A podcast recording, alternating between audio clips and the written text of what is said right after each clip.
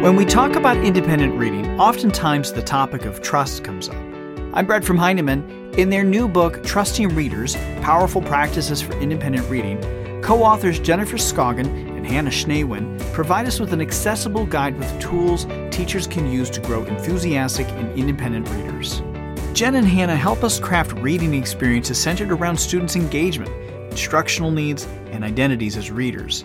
Their goal is to provide spaces for students to develop a sense of agency as readers and for teachers to make decisions that reflect the needs of the students in front of them.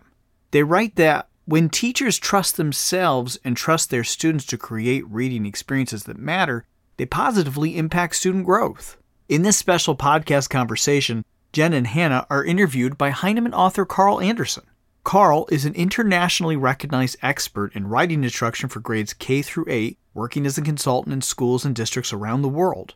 Carl is also the author of numerous books on teaching writing, including the best selling How's It Going? A Practical Guide to Conferring with Student Writers, and A Teacher's Guide to Writing Conferences. Here now is Carl. All right, hi, everybody. This is Carl Anderson. I'm a Heinemann author and literacy consultant, and it is my great privilege today to be talking with uh, Jennifer Scoggin and Hannah Schneewind. Uh, they're the duo known as Trusting Readers, and we're going to be talking about their book today, their marvelous new Heinemann book, Trusting Readers Powerful Practices for Independent Reading. Uh, so let's start with introductions. Jen, tell us about yourself. Hi, thank you, Carl, for doing this. We're excited to be here this morning. Um, I'm Jen. I started teaching first and second grade in Harlem, New York, um, where I was privileged enough to work with some amazing colleagues who really taught me what it meant to trust others and to be trusted in this work. And during that time, I spent a ton of time running up and down Morningside Park and that hill going to get my doctorate at Teachers College. And I think it was those two experiences being in the classroom and alongside all of my colleagues, and then at the same time being steeped in all the research um, that made me feel like I wanted to put something into the world that was practical and actionable, but based in research. And then I left the classroom to start doing consulting, and that's where I got to meet Hannah. So, Hannah, could you introduce yourself? Sure. So, Carl, first of all, I do want to say thank you so much for doing this. I am happy to say that I have known Carl both as a friend and as a colleague for over 20 years. So, it's really lovely to have you doing this for us. So, thank you. So, I'm Hannah, and I was fortunate because I started teaching at PS 321 in Brooklyn, New York. PS 321 was one of those amazing places with a really trusting and collaborative atmosphere. So I could go to the first grade teacher next door and I could say, Hi, how are you doing this? I could watch her do it. And then I could run back to my classroom and try it myself. So I have to say that PS 321 is really where I came to be who I am now as a teacher. After being there for about 10 years, I went and I worked at the Teachers College Reading and Writing Project for 10 years. That really expanded my understanding as I worked in schools all over New York City. Then I really, really missed the classroom. So I went back to teaching first grade and I loved that. And it also really helped me be grounded in this is really hard. Like, yeah, you have to write report cards and do running records and do this. So that was a really enjoyable but also important experience. Um, and then I decided to go back to consulting, and that's when I met Jen. Well, that is a perfect segue because I would like you both to talk about how you came together as the co authors of Trusting Readers you know, Hannah and I have always shared our experiences with each other and kind of pitched ideas back and forth um, when we were consulting. And we we noticed that there wasn't a lot of conferring happening in classrooms, or teachers would repeatedly tell us that they wanted to confer more with their readers, but there were all these obstacles in the way. And so originally, we were on a train ride to New York City together, and we set out to make it easier and you know we sketched out the original ideas for our cycle of conferring on a piece of scrap paper and started thinking through that and then just got into the classroom and started with conferring with as many kids as we could. And what we found out was that we couldn't necessarily make conferring easier because reading is so complicated and unique to each individual student. But what we did discover was you know, a lot about every student's reading identity and how important it was to really listen to students and discover how they positioned themselves as readers and what kind of work they felt was important to them. And then it felt like we were onto something and we were off and running um, with kids all over. Great. You know, and I've been following the progress of your book for a couple of years now. As I've talked to particularly Hannah about, you know, I'd be calling her and she'd be working on a chapter on a Saturday morning. So it is so great that the two of you came together and thought together and wrote this book together. And now we get to talk about it. And so I have um, a bunch of questions that I want to ask you that I hope will just uh, open up a lot of the things that you talk about in the book. And I'm going to start with that with this question. So the word trust is central to your book. It's the first word of your title. You talk about a crisis of trust around the teaching of reading early in the book. And the word is also in the title of both sections of your book Trust in Independent Reading and Trust Conferring. Could you talk about the importance of the word trust in your thinking about reading instruction? Sure. So Jen and I listen to a lot of teachers, both in schools and at conferences.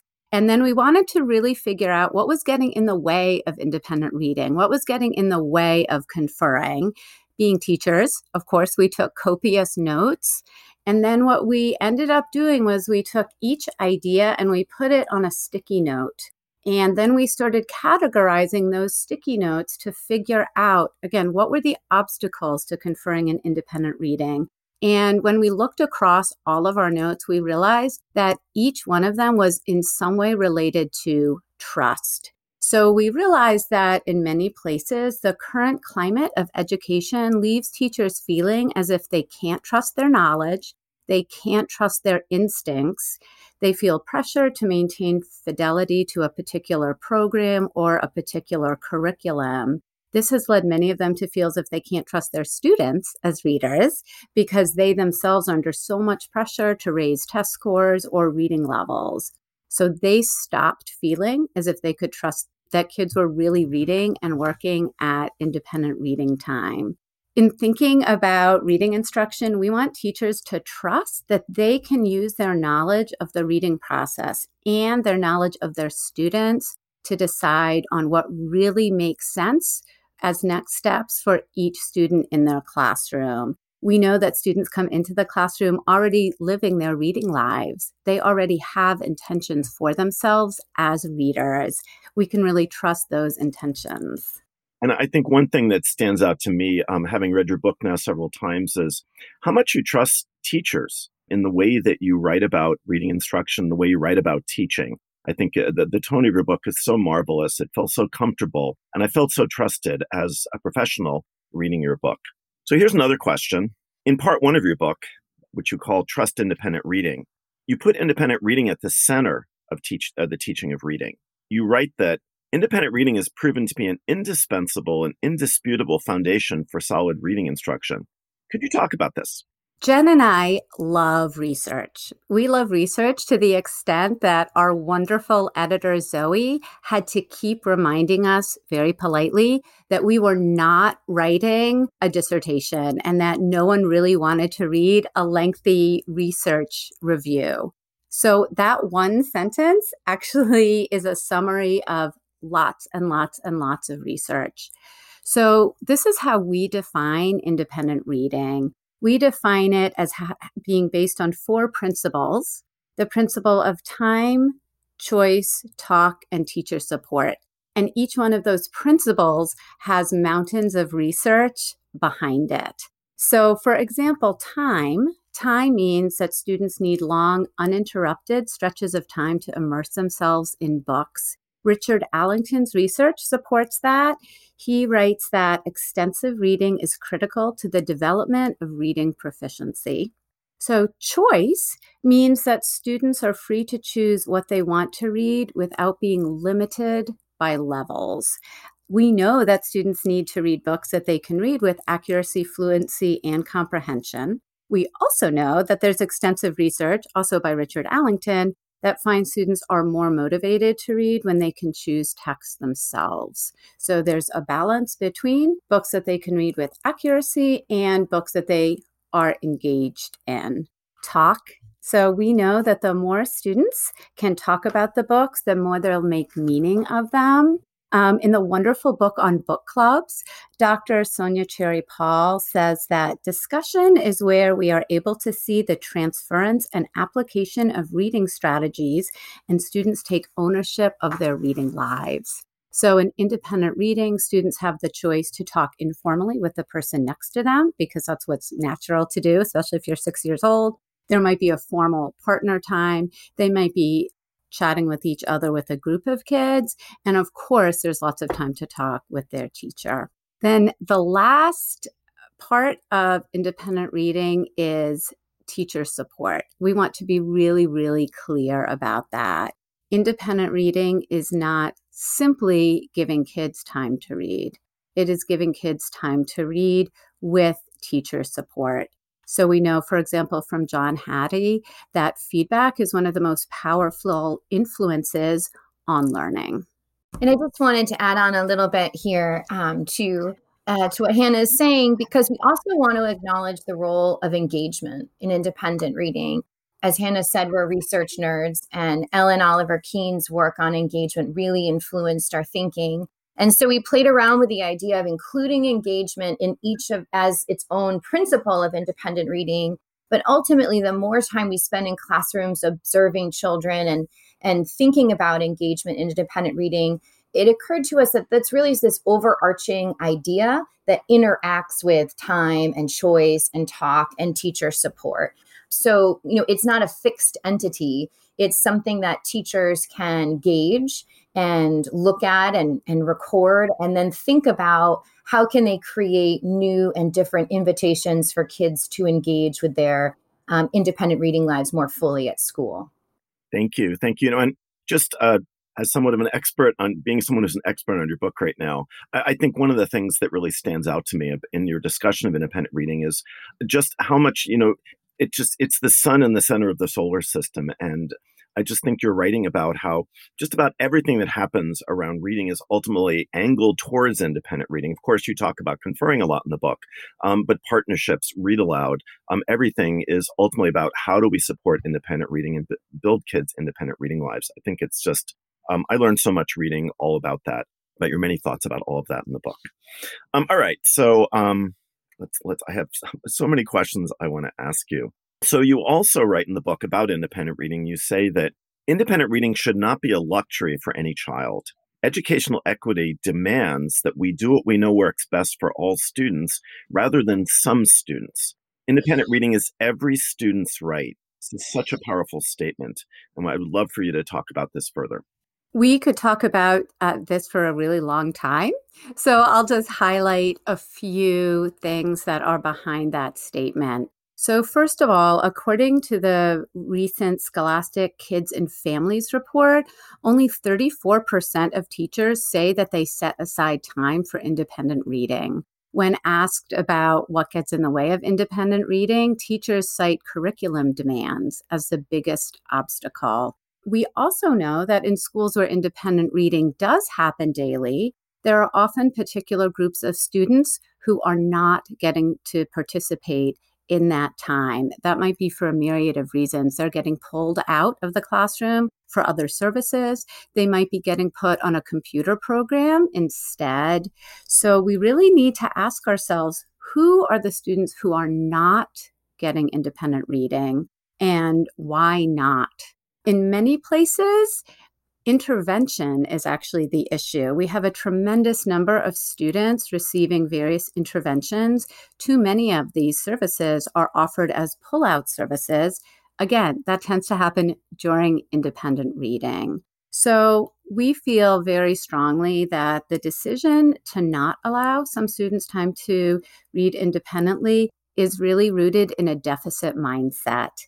So it comes from the thought that there are certain students who can't or won't or don't want to read independently. We know that all students can and want to read independently.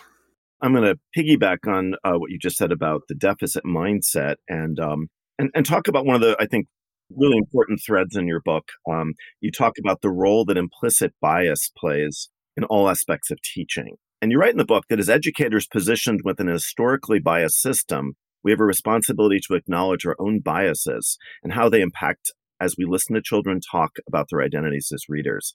I, I would love for you to talk about how you help teachers uh, with this vitally important work of, of confronting their, their implicit biases, which all of us have.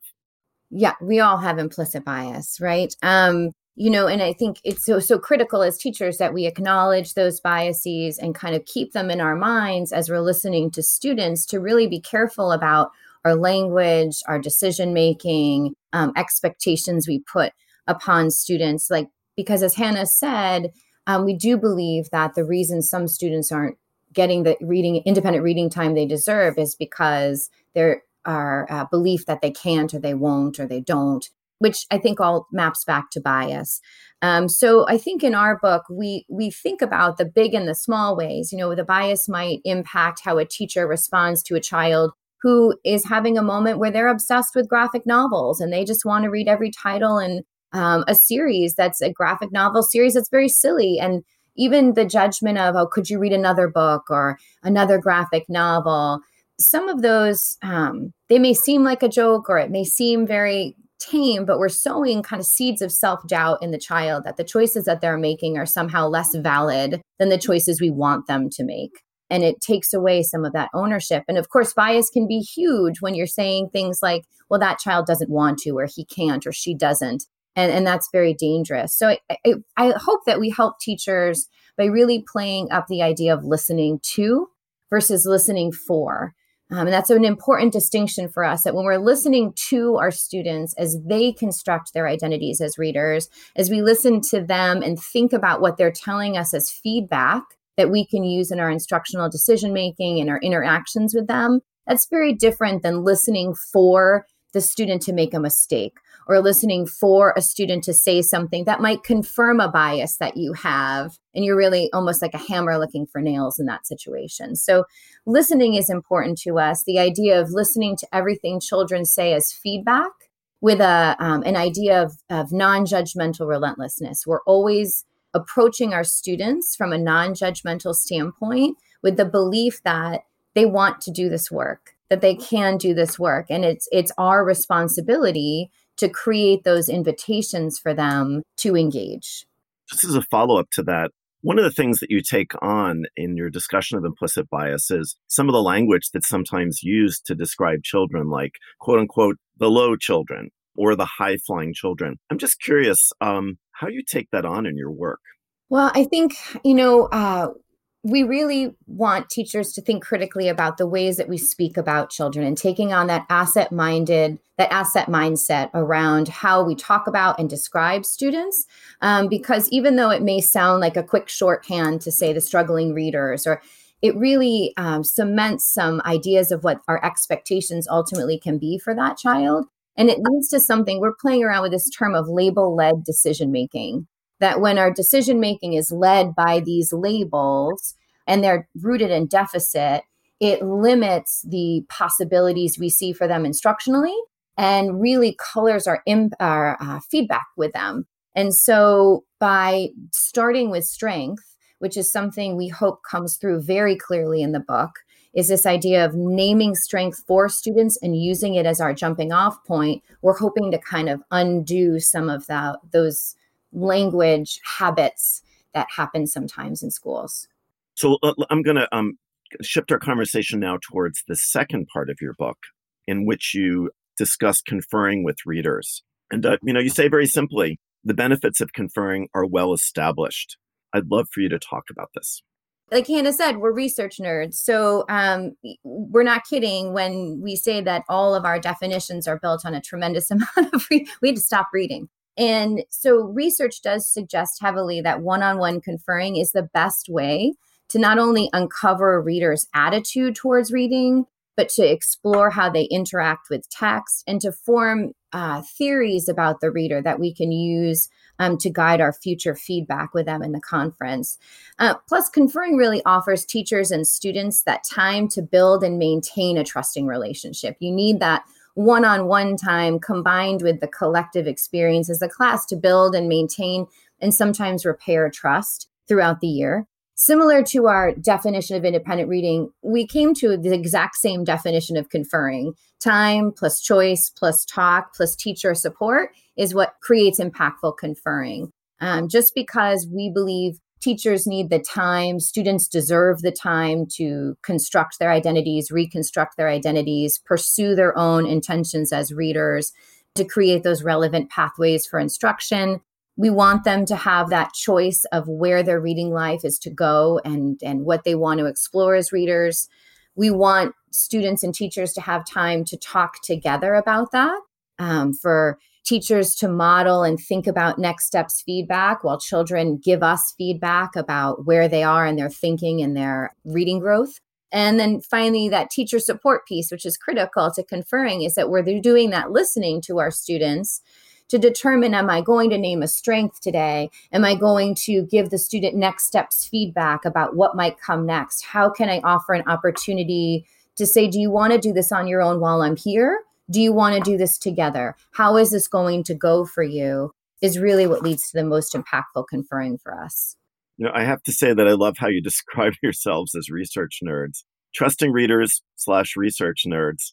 Um, I think it's great. Another kind of way of talking about yourselves. Just um, following up on the conferring question, I, I, think one of the, you know, as someone who's written extensively about conferring and writing, and I know how hard it is to to really describe what is you know very complex practice uh, you know sitting with the child. And you know I, I, love in the second part of the book how you talk about the conferring cycle.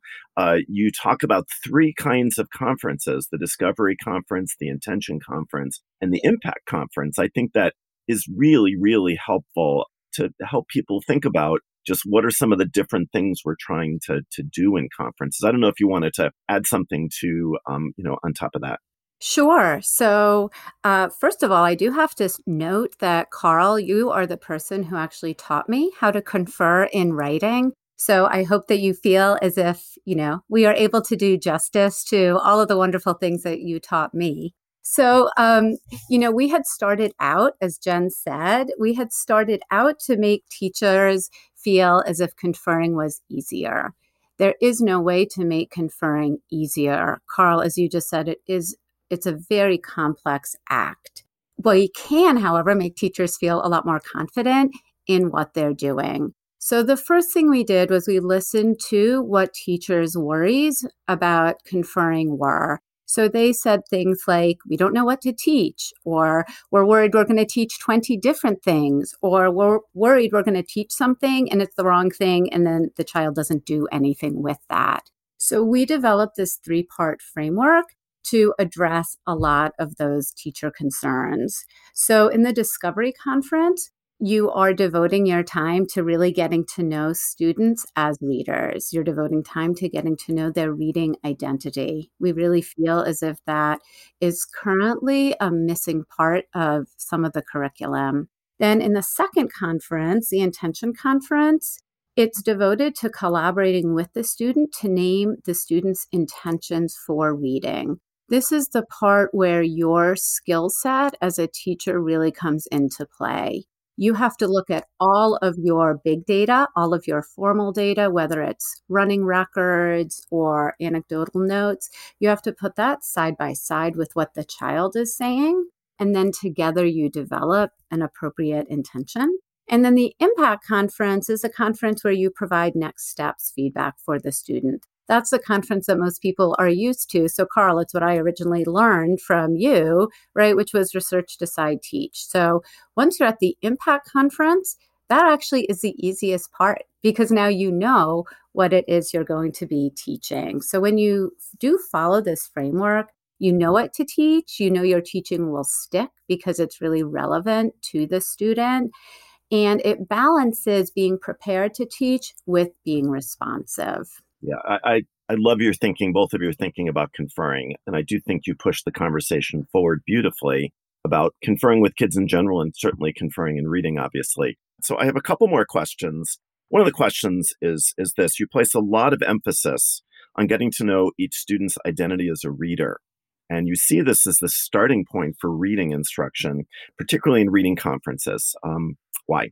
I think the first reason is it's just more joyful. It's just it it really shifts the uh, the conference from feeling like um, this you know oh god what am i going to say? Oh no what am i going to do? Um, panicked moment to when you really just allow yourself to listen. It's just fun. I don't know when we this year was tough because it was hard to be in schools alongside of children but when i got to zoom and confer with readers or talk to it was I it was the best part of my day just to sit and listen to children talk about who they are and how they see reading impacting their lives. So I think that's a really big thing. It feels good for the teacher and it feels good for the student. And we can't have enough joy, I think, in the classroom right now. The second is, um, you know, reading conferring is is this unique opportunity to name a student's strengths.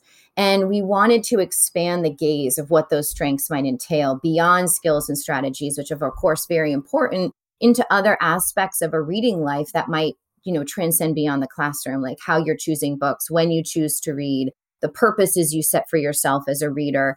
Um, so it really expands how we talk about and give feedback to students. And then it opens up possibilities about what the next steps might be to really support that reader in a way that they're feeling confident, um, but also still growing at the same time. And then the last bit, I think, is when you when you're looking across a classroom and you're getting to know, let's say 20, 25 individual little readers, in my mind, they're always young. I don't know. when you're getting to know these readers, patterns start to develop. And as you're listening to children talk about who they see themselves or what their interests are, what they want to do, and you start hearing those patterns emerge, it is a powerful way to impact all your other instruction to me starting in that place and listening to these identities and saying oh these kids are you know moving in a similar trajectory. These two students have very similar interests. Then all the decisions about your read aloud or what do you know what questions are you going to ask in a mini lesson or how are you going to frame partnerships? It just falls into place in a much more natural less forced way um, by starting with what the children are saying about themselves so I have um, I have a big question to uh, to, to, to ask you right now, and um, and uh, it comes right out of a, a quote that I just love um, in your book. So let me read the quote, and, and then I'll ask my question. So um, you wrote, "If there's to be any silver lining to this moment in history." Let it be that teachers had a hand in putting education back together in fresh, powerful, and more equitable ways that inspire generations of radical dreamers. I'm really curious to hear you talk about this question. How does trusting readers help meet the challenges of this moment in history? So, as Jen said, we are research nerds. We have spent a lot of time doing a lot of reading. We've been heavily influenced by the work of Dr. Gholdy Muhammad and Dr. Bettina Love. One of the things that Dr. Bettina Love says is this education can't save us, we have to save education. When we think about going back to school in the fall, we as teachers have a vital role to play in not going back to normal because normal did not serve a great number of children. We have to go back to better. After reading our book, we hope that teachers will seize the moment to set up independent reading in a way that centers students. We hope that schools will no longer feel so attached to these schedules that are defined by a specific number of minutes. This is our opportunity to really have you know act on our teacher agency and change things for the better for students um, it's really funny in the mail yesterday i got my latest copy of the reading teacher and the front cover of it just says the word hope so we really hope that our book allows teachers to trust themselves, to trust their students. And we really hope that our book helps teachers to see themselves as agents of change. So is um we're coming to the end of our conversation now. Uh, is there anything else that you want to add to all these topics that we've been cycling through? Yeah, I think we Hannah and I are always thinking about these topics. And I think as we read more and we listen more, our thinking continues to grow. And we really would like it to grow alongside other teachers. So we do have a number of resources up on the Heinemann website. We have blog posts up there and we plan to write more. And so if people feel willing and and gracious enough to interact with those and and we love to hear how this is going in in teachers classrooms and really to think alongside of teachers as this work continues to evolve and you know you have been publishing blogs on on, on the heinemann website how do people get in touch with you so that they can dialogue with you or you know have you know be able to be able to talk to you and have you talk to them Sure. Well, we are on all the social media. We are on Twitter at Trusting Readers. We are new and bravely uh, in the new brave world of Instagram, also at Trusting Readers. We have a Facebook page called Trusting Readers, and our email address is also trustingreaders at gmail.com. So we've made it as easy as possible for everyone to find us, I hope. And I will say that when people email us, we email back. We really do. So I recently had a high school teacher who was at a um, a presentation we did, and this high school teacher said, "This is the missing part of my teaching." Like, oh my gosh, this is incredible. This this is what has been missing. And so she emailed us, and so next year i'm going to go hang out in her classroom a little bit you know and see how this works for high school students so we we believe in being responsive just the way we want teachers to be responsive so if you uh, email us we will write back so, Jen and Hannah, thank you so much um, for this conversation today. And thank you so much for the incredibly hard research and thinking and writing that you've been doing over a career that's culminating in this, uh, that culminated in this unbelievably uh, incredible and uh, just beautiful um, and such a helpful book, Trusting Readers. Well, thank you. This has been a great, a great morning, a great conversation. We're so grateful to you for doing this alongside of us. Yeah, thank you, Carl.